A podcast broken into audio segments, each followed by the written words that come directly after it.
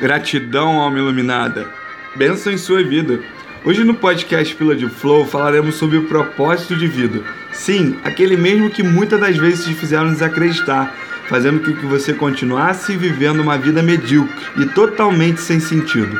Aquela mesma que você vive todos os dias, acorda cedo e dorme tarde e não sabe para o que realmente serve. Se isso fizer sentido para você, esse áudio foi feito especialmente pensando nessa sua dor. Meu nome é Paulo Monjardim, sou life coach e criador desse podcast.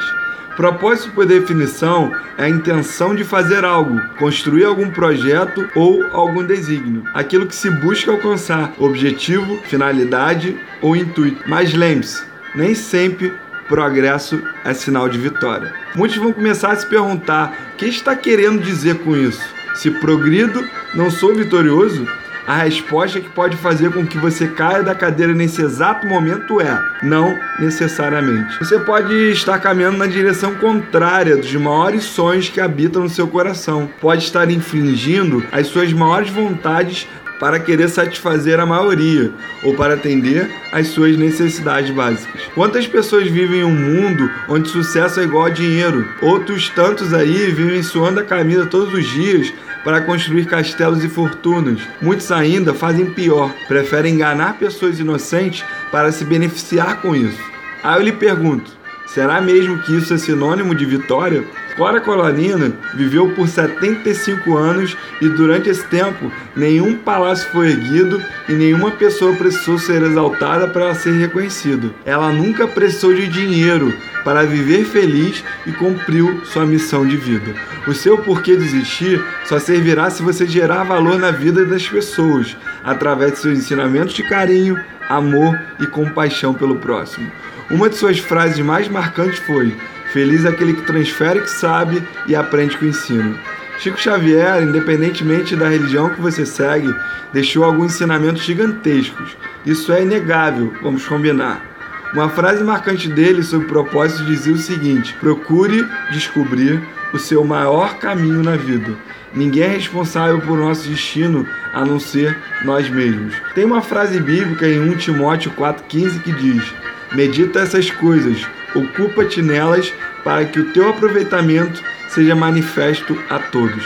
Geralmente, o primeiro impulso do que ingressam à fé constitui a preocupação de transformar compulsoriamente os outros. Semelhante propósito, às vezes, raia pela imprudência, pela obsessão. O novo crente flagela a quantos lhe ouvem os argumentos calorosos, destruindo costumes, condenando ideias alheias e violentando situações esquecido de que a experiência da alma é laboriosa e longa e de que há muitas esferas de serviço na casa de nosso Pai.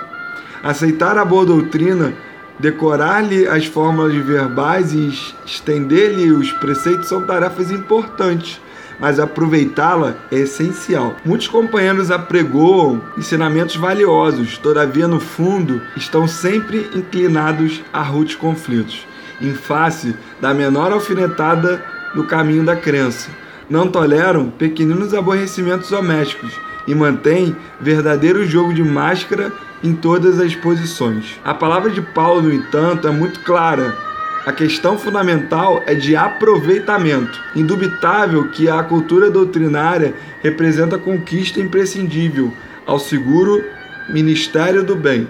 Contudo, é imperioso reconhecer que se o coração do crente ambiciona a satisfação de si mesmo, a caminho das zonas superiores da vida, é indispensável se ocupe nas coisas sagradas do Espírito, não por vaidade, mas para que o seu justo aproveitamento seja, seja manifesto a todos.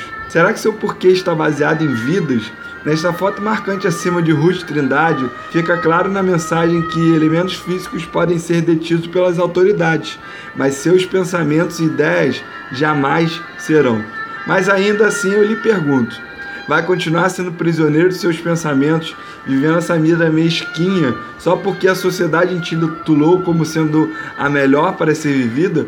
Ou será que vale a pena seguir o seu coração e correr atrás dos seus sonhos com o pé no chão, por mais que seja doloroso?